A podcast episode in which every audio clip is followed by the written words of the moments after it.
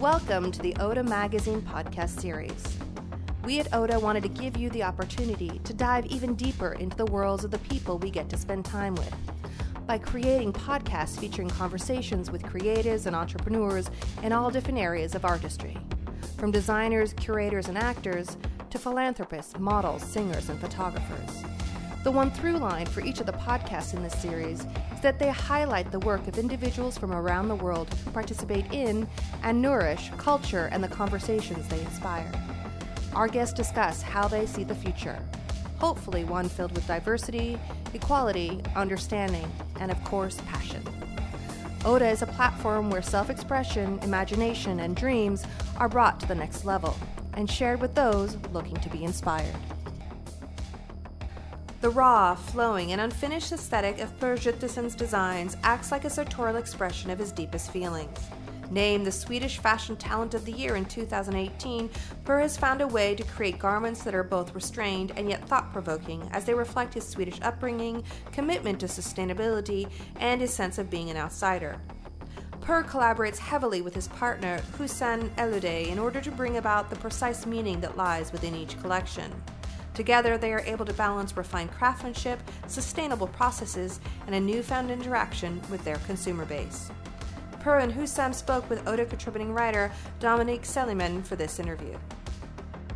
The theme of this year's issue is you. So I want to ask, like, how do you see yourself, and what defines you as a person?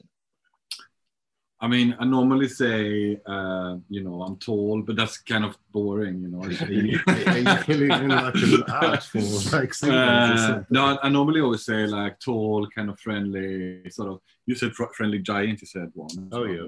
That that's kind of, but I guess on a deeper sense, what defines me. Um, I guess it kind of sort of as a designer, I always I always saw myself as like kind of. Uh, a bit sort of outside, not fitting in somehow. And then when I, and then, I, you know, I think that's kind of beca- become almost like um, a drive. It's, it, it's kind of a source of inspiration for me. So I guess how I see myself is somehow someone not quite fitting in in a lot of places, and and I use that a lot to kind of drive my work forward. That makes sense. Although that's a little bit sad that you're answering about your work when he's asking about you as a person. Yeah. Like, I don't know. When I when I read that question, I actually thought just my weirdly the first thing was like my immediate impulses. How, how do I define myself as a person? But I guess you could go into sort of identity stuff. Don't really like defining stuff like that. You know? mm-hmm. maybe, maybe definition is kind of uh, is kind of a bit mm. that makes it difficult because. Mm the way you're always evolving. So I don't know. Yeah. Inconclusive. Yeah. All right. Yeah. No, I can totally relate to that for sure. All right. And so going to the next question, our heritage, you know, our background, how we're raised, this really like colored our worldview and how we we um proceed in the world today. So I just wanted to ask both of you, like, how does your background show up in your designs? I guess uh, I am just reading the questions here now and like sort of how where we where we are and where we grow up, how that kind of colors um, our worldview. And I feel like where I grew up in the, in the, sort of countryside in Sweden, it was quite sort of the, the impressions you got was quite limited in a way. And then when I came here to London, I kind of rediscovered things. So I think um, I tend to kind of go back to something very sort of um, uh, raw and some some type of like in terms of materials. I tend I tend to kind of think about uh, material memories I had when I was a child was and stuff. I'm gonna say, isn't it just about a sense of belonging? I think that's yeah. that's really um, I get yeah. I guess when you move and and come from somewhere else and and you know are in a kind of I guess in a bigger city like London, I, I think the idea of belonging and finding like a community or somewhere to belong is really important. So so I tend to somehow see how uh, how I was how my kind of upbringing or how the things I was used to then how I can kind of um, find those kind of elements of comfort now. I guess that's that's sort of a drive. I mean, we work together quite a lot, so uh, I feel like I can answer that almost better than you can because we always talk about that uh, and I often analyze what Per's looking at. And I think uh, you do always kind of really look at sort of uh, things of comfort and yeah, like that root you or that sort of remind you of home or that mean home. Mm. So I think that is something that's quite sort of countryside Swedish, a little bit homesick, but a little bit sort of nosy to explore the world. Don't know. I, I guess with me, I mean, we both come from the countryside actually, which is weirdly something we connect over. Mm. People don't ever really expect it from me um, somehow. Um, don't know about you. Um, I mean, you say I'm very obviously a country. I, I can Oh. see it, but maybe I can see it because I grew up there.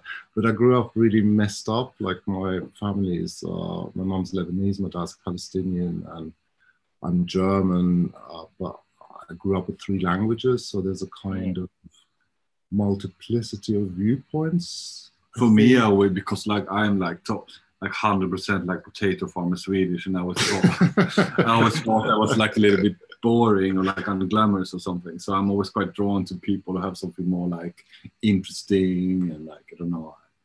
I think See, my mum was that really glamorous Lebanese woman that was plonked into the German countryside with women with hairy armpits in the 70s. And um, so I don't know. I kind of, yeah, but I kind of get, I, I think we connect over this like uh, countryside background. I guess I come in with a bit more of like a cross cultural viewpoint somehow. I do think that's kind of visible in my work. Mm, Maybe that makes it easy for me to collaborate with people mm. because in a way I'm used to looking at things in three languages in a way. Uh, one thing I think what what I've been kind of maybe more recently is this idea of class and like my me my working class background is something that I, I guess reflect on quite a lot in my work somehow and this idea of like making sometimes like uh, kitschy stuff or ordinary stuff quite uh, romantic like looking at those things in a sort of with a sort of romantic Oh yeah, I Uh, suppose that's sort filter. of poetry of the ordinary.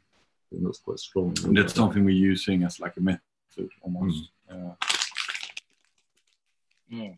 No, that's really interesting. I love how you said how your background and being from so many different countries led to how open you are to collaborating with people. I think that's super interesting, and I can definitely relate to that in some some some sort of way. mm. Yeah, going to the next question. You know, growing up, you know, was there a clear moment or point of realization where you like knew that you wanted to become a fashion designer? Uh, I guess I was always like making stuff like quite naturally, not just like like I love to sort of style myself. Me and my sister we used we used to style ourselves just to go to sort of the grocery store. But um, I wanted to be an That's so countryside, isn't it? I wanted to be it's like all dressed up, nowhere to go. Uh, I wanted to be an artist. Really, that's what I really wanted to be. And I used to say like I want to be an artist when I was like really small. And I think then I was like maybe maybe when I was like in sort of early teenage, I, I kind of realized or discovered like uh, Belgian fashion and Japanese fashion and stuff. And then I was like, okay, you know, this is amazing. I've never seen something like this before. I have to be a fashion designer. Um, I must say, I kind of almost mirror that a little bit because I actually studied fine art for a while. I think maybe that's also coming from a small place, or you know, being creative hasn't really got any, you know, like that's really weird and specific to be a designer. Um, so I think I think we both came into sort of art as the kind of Mm. like hanger, and then you actually also because we both started studying before this kind of social media thing where you could actually just find communities online. mm, So I think it was like later when you then get introduced to things that you suddenly go like, oh my god, I could do this. mm, Um, I mean, I remember it took me ages to explain to my nieces what I actually do for a living. mm. So I was doing illustration and jewelry design, uh, and that's like so specific. If I had said I'm like an artist, that's kind of more like a common image. So I think, yeah, I think I think we both sort of discovered it along the way. but yeah, it was always like I was I always wanted to do something creative and like you know, considering my where I came from, like my parents having quite sort of ordinary jobs, I never felt like I couldn't do certain things. They were always like very encouraging, weirdly somehow, even though it was not common. So that that was quite good, I guess. But, but yeah, I think I think if you don't have the role models, if you don't see people doing that, I think it's easier with social media now. But in a Mm. way, uh, in a way, I think it was yeah really. Uh, I, I remember actually starting to buy designer clothes and kind of really getting into fashion, but it wasn't really so automatic. Mm. It wasn't so available somehow. It just became became that maybe. even if we were not. Mm. Yeah. Yeah. Okay. And you know, you spoke a little bit about role models, and so designers often have muses, people, you know, whether it be friends, family, or other fellow designers that they return to over and over when they create collections. So I was gonna ask, like, do you have someone that acts as your creative north star? Um, I guess like going back to sort of wanted to be an artist because I, I, I saw clothes and I knew about clothes, but I never until I saw like Margiela, for example, I realized, oh my God, you can actually, you know, you can actually think of clothes in this way and you can be so poetic with clothes. It's not just about sort of sewing and, you know, But isn't this also a little bit about the people who might wear it? yeah i guess i guess now when i'm working with uh, on collections now like i'm i'm i'm definitely sort of using my i guess community or whatever i'm definitely drawing on people I think I have. drawing people around you. that's yeah more so i think than having a concept for a collection i'm more like have have kind of a vibe or like a person or a few different people uh, in mind when i See that now I'm suddenly thinking when you say that, but uh, in the end of the day, maybe that's uh, you know that tent from Tracey Emin, where she talks about all the people she ever slept with, and then the biggest one is me, always me. Um, because I, I think I kind of change. Like there's people I'm quite interested in at different stages, and they kind of merge and mix a bit. But actually, at the heart of it, I think I almost use myself maybe the most often. Maybe just because I'm always there. Mm. Yeah, I guess for me as well, like I use, I use myself quite a bit, but I feel like when I when I design something, I normally like I don't do so much for like ages, but I have stuff in my head, and I'm, and then and then the image becomes so clear, so I can really feel and see and like sense the vibe of that You know, person, and then about, yeah, kind of know what to do. your guy every season when we think about that. Yeah, We talk about that together. I do think it's kind of like a mixture of people, but it does always involve elements that kind of come from you in a way. So I think we use each other a little bit as well. Mm. So I think I think it's never so straight laced, but I guess you yourself are always at the heart of everything. So you kind of complement as well. Like you, there is some there is some gaps you want to fill. I feel with with every season, or like when you kind of move on to something new, and then you you have these like think about us and other people, but then you fill in with sort of new people. but remember that that season we did around the nest in our garden. Uh, so something might happen in your own life, and then and then you kind of sort of build it around that. But then you sort of see how other people might have a similar experience. So I think, I think there's always people around you. Sam is quite important now. Yeah, Yeah, you know, I think it does move a bit. Yeah, it does. And I think that nest we did was like kind it kind of became us sort of having this flat in London. Oh yeah, because we just moved in together. And then So- next, and but then next season kind of became about uh, Joe Orton and, But and then isn't that just a reflection of yeah, that is the, yeah that, that was the point I think. But yeah, Uh, so I guess uh, I guess sounds so vain, but I think it's quite true. Uh, maybe it's healthy. I don't know. You could judge. No, yeah, I, I find that super unique, like how you guys have each other to bounce off of, like you were saying. That's a really a, It's all the people around, to be honest. Like Mm. it's all the people. I mean, in a way, it, it's it's like fashion. You know, you become interested in specific Mhm. things or traits within people, and then Mm. you know you might get to know some people closely, and that they really inspire you. So I do think it sort of shifts around. So it's always an interaction with your environment and the people around it. I feel like for me, you know, starting on a collection, I always have like this kind of half, sort of half baked idea, and it's almost like I want to test it with like Yeah. a lot of different people. Yes. So, Yeah. you know, it not, then it doesn't become about it becomes a conversation, and then that's how you kind of build your and like layer your concept, I guess. Because we were actually talking to our friend who's also fashion writer, um, Callum, uh, about the last collection. And there was a kind of moment where it was kind of clear that you know, you started with your grandmother, Mm. that actually sort of people around also kind of started feeding into the collection, like people we worked Mm. with, people uh, you collaborated with. Also so- Charlie Porter, which I talk, uh, he, he always writes the, the press releases, and just me sort of going to his flat, and he, he I tell him sort of what I'm into, and then he he, he shows me like all these other people from kind of history or like artists, and so But just on a side note, whenever I have to draw illustrations, although it's a kind of more women's wear now, uh, Stella Tennant always. Mm. Rest in peace. Mm. Uh, Mhm. Actually, somehow. Um, so maybe there is a kind of set of face. I mean, it depends what you mean with the muse. You know, Mm. sometimes it's a bit of a look, there's a character trait, and you Mm. do mix them up a bit. I Mm. guess. And with women's wear, I find it easier. Maybe because I'm removed. I always have a Mm. few women that I think about, some I know. I guess like for as a, for a muse, uh, for me, I think there needs to be some type of attraction. Like there needs to be like a tension somehow. That's how I see like a muse. Like it's not just like a, com- like it's not just kind of uh, removed and sort of like just visual. It's like kind of emotion and Mm. attraction. I think that's really important. Without something too creepy.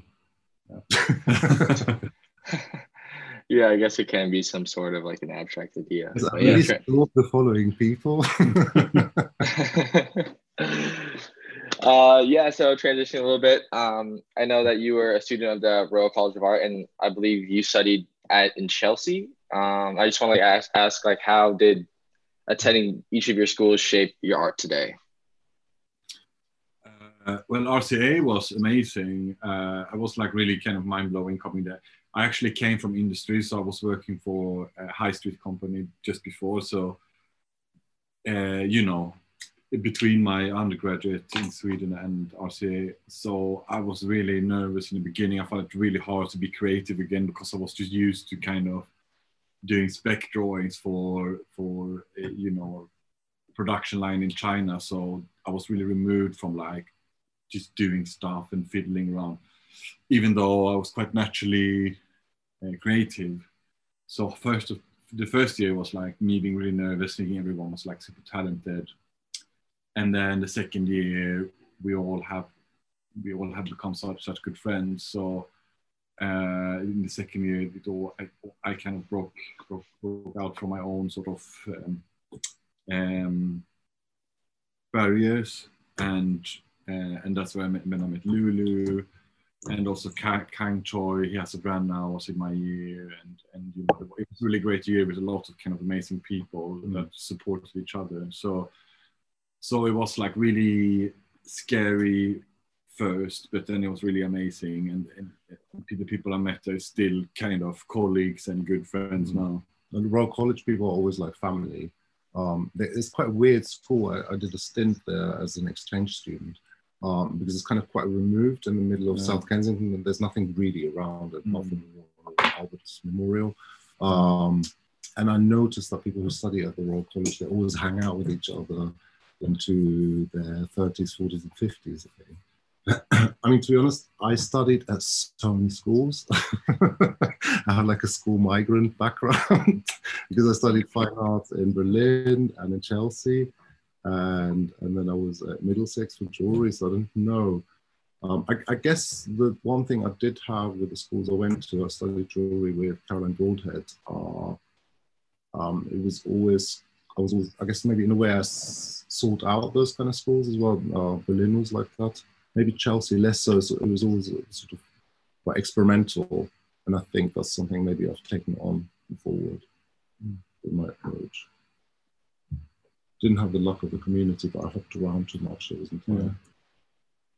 Mm. Interesting. Yeah. So also with that and you know your background and and the difference between areas, like how does the difference between where you were born and raised and how does that compare to where you currently reside now?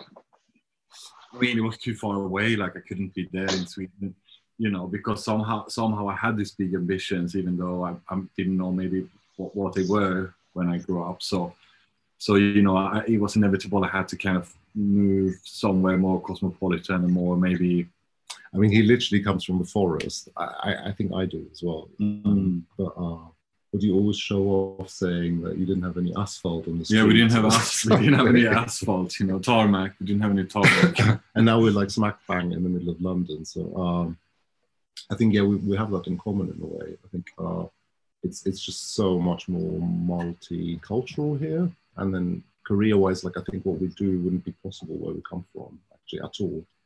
No, I think even like if if I was trying to do you know without any network, what I what I'm doing now in Sweden without like kind of having any of my my sort of people who sort of helped helped me to build a brand and doing something coming out now and expecting someone to pay for it, I think it's impossible in Sweden. I just it's just not the, it's just not the, the, the same market Oh, and yeah, the same it's kind of tiny, network. though. I mean, Yeah. you don't even have as many people as London, the whole country. I Mm. think I think uh, yeah, I don't know. I think I think the main thing is uh, civilization, and there is actually culture. I mean, he always looks at houses in Sweden and goes, "Oh, how cozy we can move there." I'm, I'm always like, "What what the hell are we going to do there?" You know, um, where I grew up, the the only things options were art teacher florist. I think maybe hairdresser. So so that was kind of it. Uh, But you know that when I look at these houses, that's the that's the irony now with this pandemic because we all came oh, yeah, here we could. Yeah. because we want to you know hang, you know do stuff outside of our house, but now like that's kind of gone. So so in a way, looking at Sweden and all the, you know the fresh air and stuff feels kind of relevant if we're going to continue living like this, you know. I don't know. I'm not quite ready to move back to the countryside. I just think it's not going to be possible. Not, not Mm. like this. But, yeah. Mm. Yeah. So London's Uh. No. difficult to top. I've worked a lot in Tokyo. Even that I felt seemed less sort of exciting in terms of uh, culture. Like, you know, like uh, sort of there's so many things happening. People try things out. Um, so yeah, London is hard to top. Mm, It's kind of where the world meets, and neither of us even come from England. So uh, mm, so it's not it's not like a I think it's because it's somehow allowed this culture. Mm. Might change now with Brexit, who knows? mm. We'll see. I. Maybe we'll move to Tokyo. Yeah. Oh man, I would love to visit someday. But yeah. Um, did any like commitment to sustainability come in your designs? And did it come before or after uh, your you becoming a fashion designer? um i guess like i guess i was always like some some some somewhat sustainable i always i always like to repurpose things like i guess that's quite sort of straight straightforward sustainable um i always like to kind of talk about a more like keep it in mentor like a more kind of um non-aggressive masculin- masculinity perhaps and like not sort of con- contribute to like a st- stereotype image uh, but I, I guess I wasn't aware that I was kind of thinking about this these topics before sort of sustainability became a buzzword. It's, it's, it's very integral to the brand. I feel uh, so. So I guess it was always there. It was always there, and I guess now we're exploring it more con- consciously with like sustainable supply chains and trying to trying to kind of think about the sort of impact um, we are making. I was actually I was actually a founding member of the ecology um, sort of extracurricular group at school, uh, and a little bit politically active when I was a teenager. I don't talk about it. Mm. Uh, I was also tiny bit. were you? Yeah, Were you little Greta? yeah. No, uh, but uh, No. but I don't know. Yeah, I guess I guess I was actually.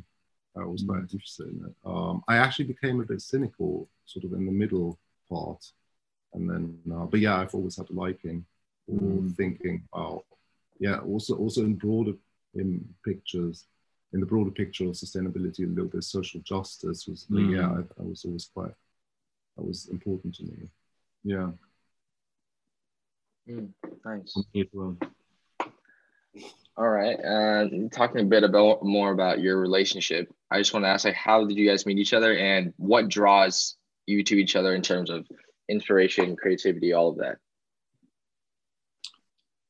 I mean, Lulu Kennedy introduced us, so we were supposed to work together. And then, I mean, we did do that. Um, Yeah. But yeah, other stuff happened as well. Yeah. Um, so we met at my studio.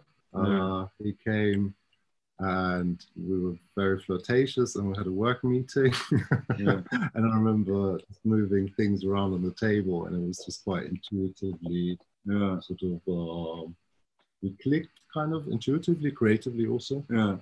And I, mean, I think somehow like we have this mixer like we both like to think but we also like we also makers at the same time so i think we connected over like moving those things around you know and make I think that's more you than me. To be honest.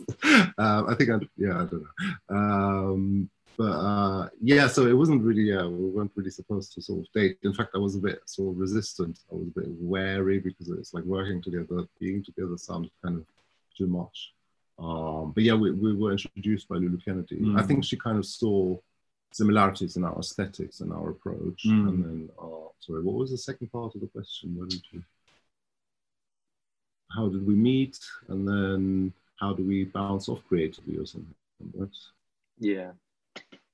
um i mean yeah like i said it was always kind of quite um like immediately quite intuitively click Mm. i think what happens a lot now is that prompt you on what you're doing and then i sort of try to help you put it in yeah you're more context. Yeah. You're more sort of organized I, because i i get Yeah. like uh, i get like ideas all the time and i can't i have it sometimes i forget what i was doing before and Hussam is more uh, he remembers his better memory. No, I think I just analyze it um, basically, and then uh, and then in a way, I guess, like I said, I'm, I'm kind of used to doing that anyway. I've collaborated with a lot of people, but I sort of uh, look at the things that then resonate with me uh, and feed into it.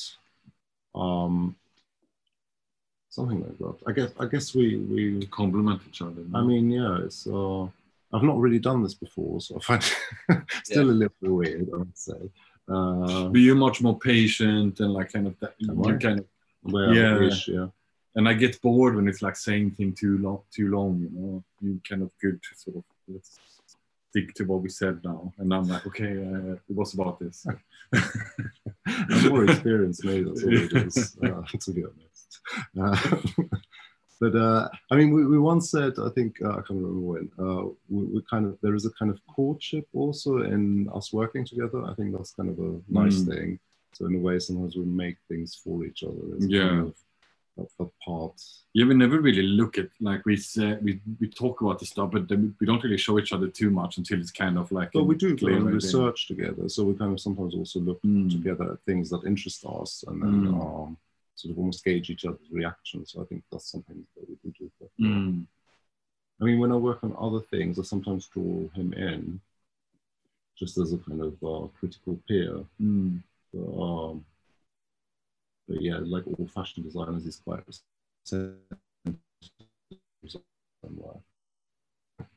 Um, I don't know, but it's it's it's a kind of it works. Um, I was Mm. surprised. I didn't expect it. All right. Interesting, interesting.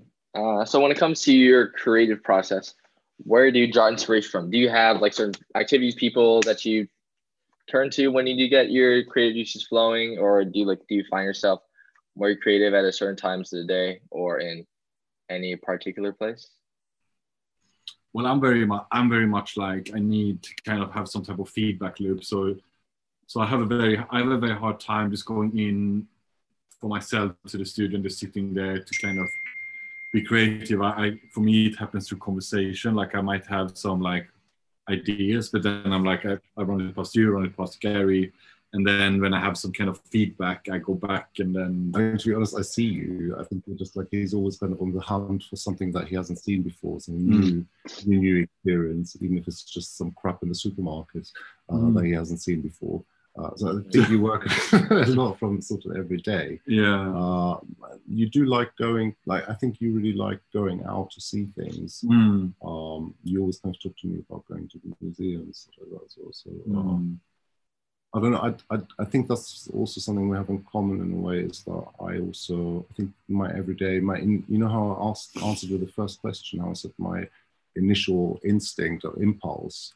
And I think uh, that's normally where I start from as well. And then Mm. I might go in and sort of go, why am I drawn to this object Mm. or topic? Uh, and then I might sort of find out Mm. A lot of times it can be like you have an idea, like a very sort of in, impulse, and then the whole process becomes about kind of justifying it and kind of filling filling it with research and layers, and then for it to make sense. Maybe somehow. maybe less justifying, maybe more um, that you sort of almost analyze why some things kind of Mhm. making you react in a certain way. I think another thing that again I think kind of slightly helps that in common. I'm quite interested in is kind of objects and how they evoke a story, whether I make that up or whether that's actually there. Uh, this kind of almost like an archaeological instinct Yeah. of like I love found objects and then and then I play with them, imagine something. Yeah, that's. th- I think that's a nice compliment because I'm I, I'm drawn to like these very ordinary or kitschy things, and I, and and therefore I need to fill it with like uh, people's experience. I mean, he loves proper crap. Uh, I mean, in fact, he, he says to me sometimes, like, you know, all this shit, I actually find it beautiful. Yeah. Uh, So. I think he's uh, often with like really actually things that aren't supposed to be good. And then I uh, guess what one thing really spoke to me was when I heard that. Um, I guess I think uh, Rei Kawakubo does this, and Miuccia Prada they work with things that they find challenging or, or even ugly. And it's not quite the same, but I think I, I need something that is just so it's just so bland or it's so kitschy. So it's like that's a kind of um, uh, uh, I think you feel challenged by Yeah. these things somehow to make something Yeah. Yeah. I, I do think you have that instinct of trying to make something from sort of something that's not supposed to be nice. Yeah, in a way, yeah. But I also, all most of the time, I just find it beautiful, like you know, as it is. if that kind of um, makes sense.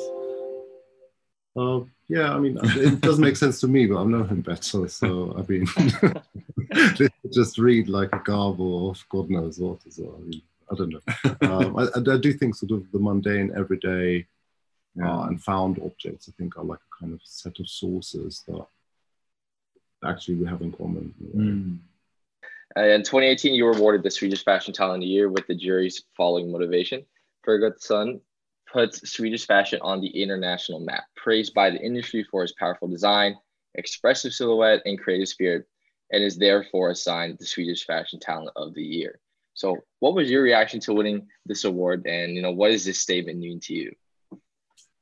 Uh, I mean, I think they are. I almost said I think they're right. No, uh, no I mean it was amazing. Uh, no, Yeah, that's me. uh, no, but I have to I have to say a couple of things. So I think like you know we said blah blah blah. It's it's nothing that that's not entirely true. The, Sweden has a very kind of uh, established uh, scene, but it's more for like these big corporations, H and M, and that stuff. So in that context, like how should my things fit in there? So so and then i kind of came here and then i got uh, so, some support here and you know was lucky enough to find a platform here. So so in that context it is all makes sense i think. But then obviously through this it's been really amazing to be able to work with very very swedish companies like Absolut we're doing our second collaboration just just now. And then weekday we just did a capsule now. So so i feel like this exchange with sweden while i'm here it's it's very very interesting. And all this kind of swedishness you know this often with this kind of like just enough like uh, you know this kind of taste. And, I, and i'm very interested in this um, um don't know like this idea of being swedish and you know i don't know. I'm, I'm i think uh, Oh, you're saying you're undermining I think this, the. no, I think this this kind of them kind of giving me this award has opened up like a lot of interesting avenues for me to kind of connect back with with Sweden, I guess. Yeah, I do. I do think you sort of, you sort of uh, undermine this kind of Swedish conformity of aesthetics. Conform, yeah, that's it. So, yeah. uh, so in a way, I guess Mm. it's nice that they appreciate that. yeah, I guess it's always like something you um yeah that con- conformity somehow in the culture has been like something you, fir- you first revolt to it and then as you get older you like appreciate it so it's like that whole that kind of like uh, battle you know that's quite interesting i find uh, yeah i witnessed that battle uh,